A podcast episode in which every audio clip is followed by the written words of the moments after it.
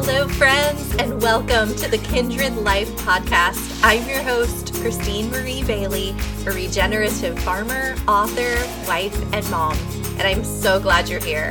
Join me each week as I share encouraging and faith-filled stories, prompts, challenges, and conversations that will breathe life into your days and moments so you can dig more deeply into a life of connection right where you are. Do you want to live more bravely, purposefully, and connected to the people and tangible experiences that matter most? Then listen in.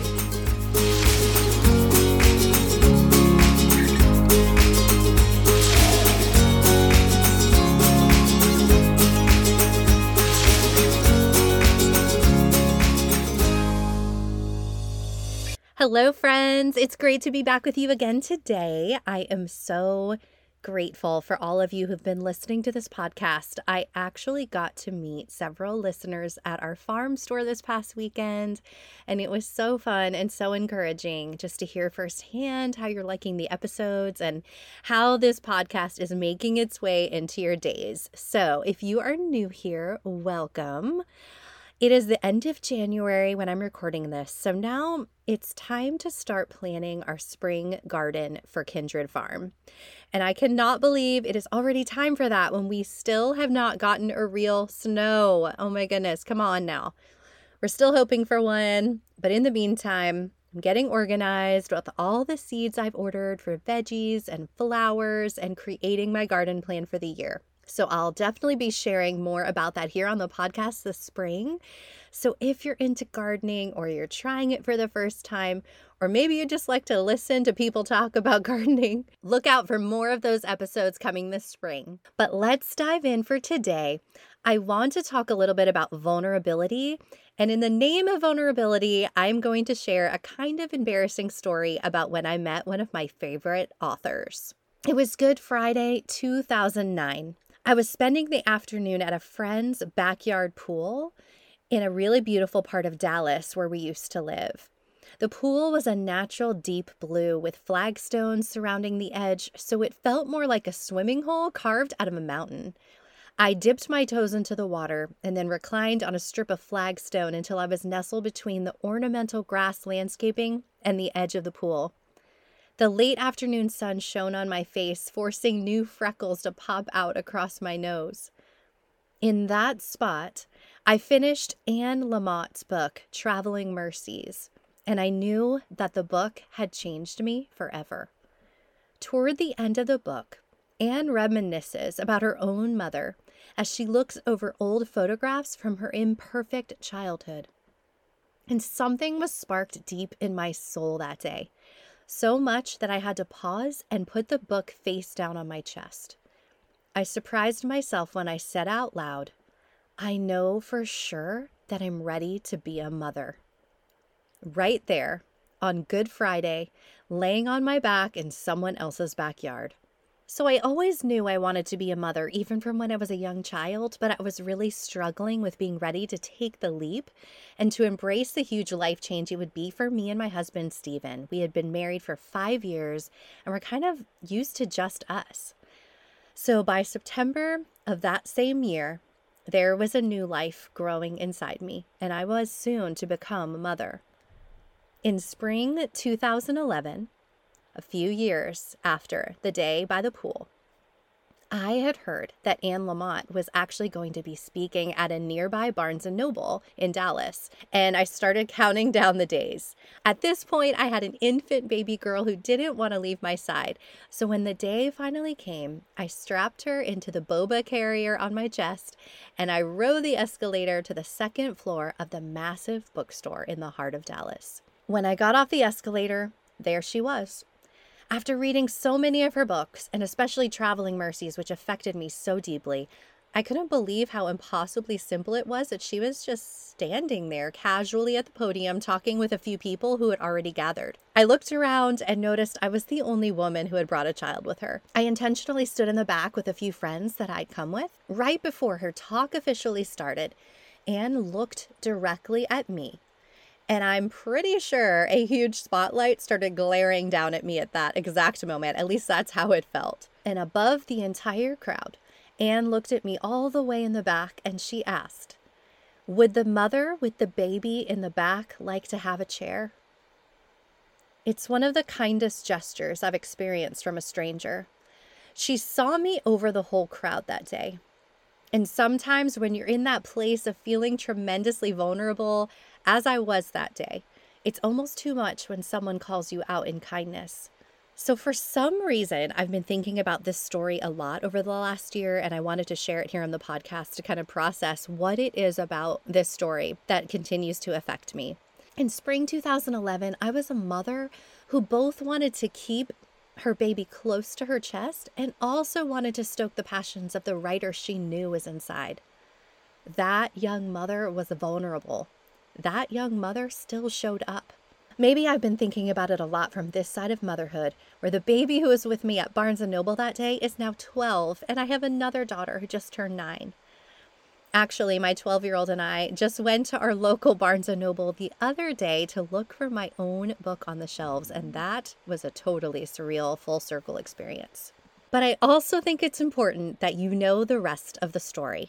So after Anne Lamott asked in front of the entire crowd if I wanted to have a chair, do you know what I said in reply? "No thanks, I'm okay." To this day, you guys, that response bothers me. Oh, how different my response would be today, twelve years on this side of motherhood. I for sure would have taken that chair, and in the front row too. There are a lot of things I would have done differently about that night. The truth is, Anne was vulnerable that day in showing up as an author to talk about her new book, not knowing how many people would show up to her book signing. I've only written one book, but if I had to guess, it probably feels that way every time in some form or fashion. Her talk that night was lovely, as if her written words had come to life before me.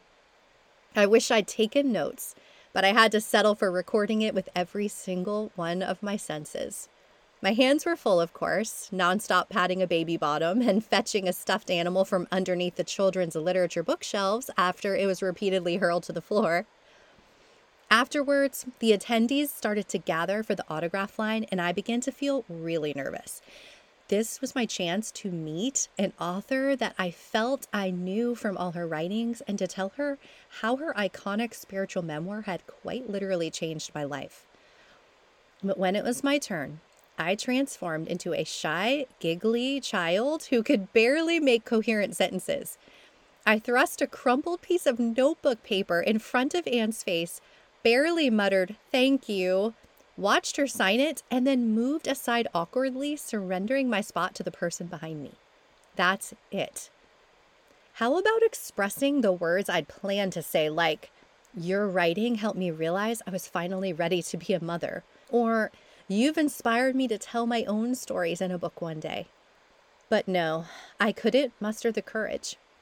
All of us attendees took a group photo with Anne, and then my friend asked if I wanted to get my photo taken with her alone. I downright refused and shuffled us all out of there as quickly as possible.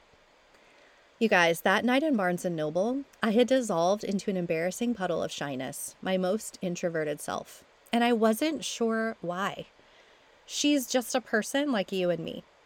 And my behavior is kind of ironic considering the insecurities that she speaks so openly and repeatedly about in her writings.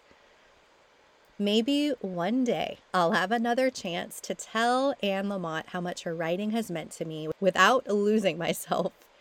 Until then, my copy of her autograph with the little unconnected heart after her last name is a little treasure to remind me. Looking back on that spring night in a Dallas bookstore, I realized how much I've grown. Twelve years of motherhood under my belt, I've sacrificed myself, and I've found it again in new ways. I've gained confidence as a writer, and I've unearthed my unique voice to share, or at least I've begun unearthing it. There is no way today that I wouldn't have accepted that chair. There's no way that I wouldn't have talked to Anne face-to-face with confidence. If I had another chance to meet her, I would do things really differently. I would wait peacefully, confidently for my turn in line.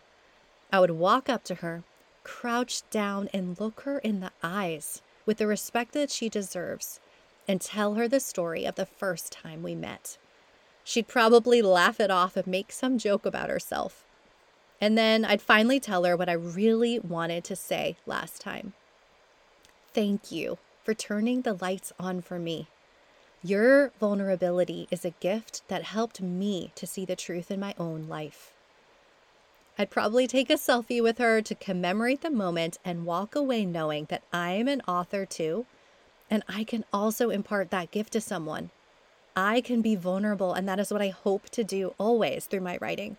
Everyone is just doing the best they can. We all need people who can see us over the top of the crowd, and we can each be that for someone else. So as you go about your daily life today, here are a few prompts to reflect upon as we think about vulnerability. When is a time when you felt really seen? How can you let someone who might be getting lost in the crowd know that they are seen? This might be an actual crowd or the figurative crowd. Do any specific moments come to mind for you? Have you ever been in a situation when you acted completely differently than you wanted to? Why? What would you do differently now? I truly believe that the best thing we have to offer each other is our authentic, vulnerable selves. When someone else shows up and they take that step, it gives others courage to show up. We can be those people. I'm so thankful Anne Lamott called me out that day in a Dallas bookstore and showed me that it's okay to be more vulnerable. Okay, friends, this is the part of the show where I share my three simple joys and then encourage you to do the same. So these are things that bring comfort or make you smile. Um, this is just a gratitude practice that we can do every single day. And I love sharing it here on the podcast because it really encourages me to be looking for those small details, those small gifts in our lives that are showing up no matter the circumstances.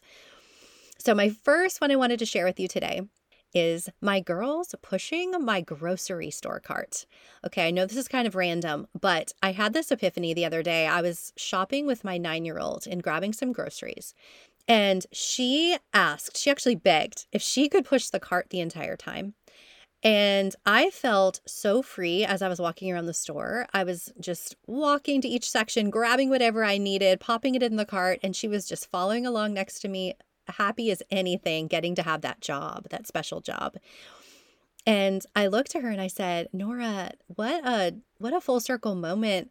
I remember all of the days that I pushed you through the grocery store in those giant, heavy car carts where they like pretended they were driving. And I remember feeling like, oh, it's such a sweet stage of life, but how much of a big ordeal is it grocery shopping, right? It's you're trying to manage your children, hoping they stay happy, just going through as fast as possible. And then here we were nine years later, eight years later, just like enjoying our time in the grocery store together, walking alongside each other. She's big enough to push the cart and help me out. And it was just like a sweet moment. Um, I really appreciated the gift of that. Okay, the second one is new eyeshadow. I'm just going to say it. I like sparkly eyeshadow. Okay, there I said it. I don't care if matte or buff eyeshadow is the trend. I always go back to sparkly.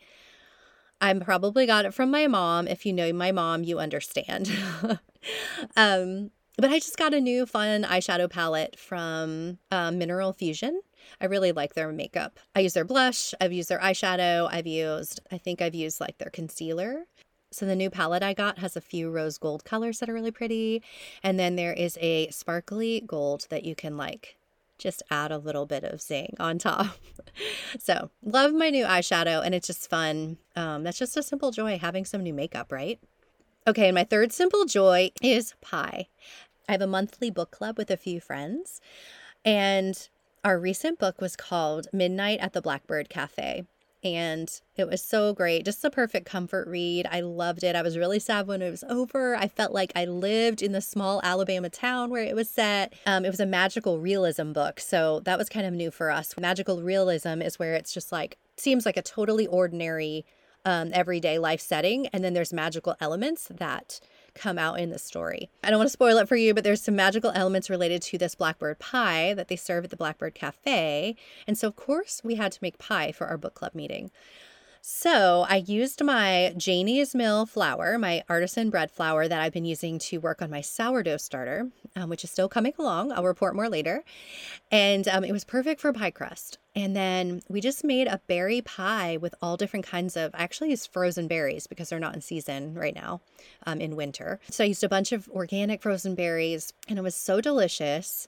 I had the oven settings wrong. And the pie ended up taking like an hour and fifty minutes to bake. So my friends and I at book club ended up eating pie at ten thirty at night and discussing our book and drinking decaf coffee. And it was amazing. I just realized, like, is there anything more wonderful than like coffee and pie?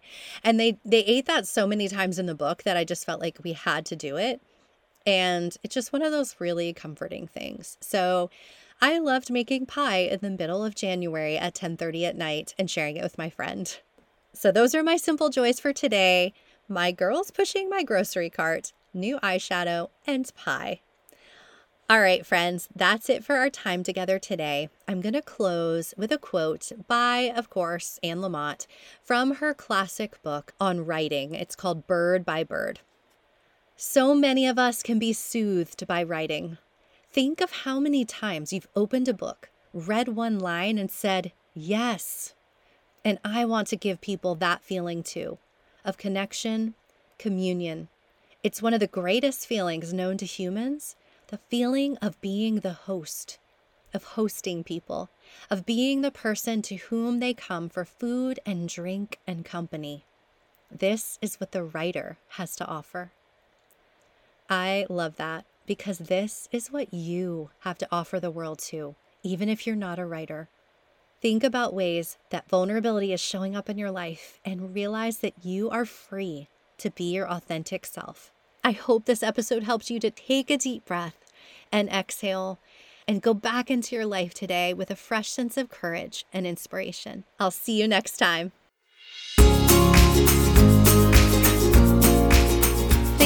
So much for listening to this episode of the Kindred Life podcast. I want you to know that your Kindred Life is worth it, and I'm cheering you on. If you loved this episode, please subscribe and consider giving us a five-star review so other people can find this podcast. You can always find me online at christine marie bailey dot com, where you can also join my email community, The Kindred Letter, so you don't miss a thing. You'll also get several freebies for signing up for my email list, including the first chapter of my audiobook and some fun free guides. You can also follow along on Instagram at Organic Scene and at The Kindred Farm. See you next time.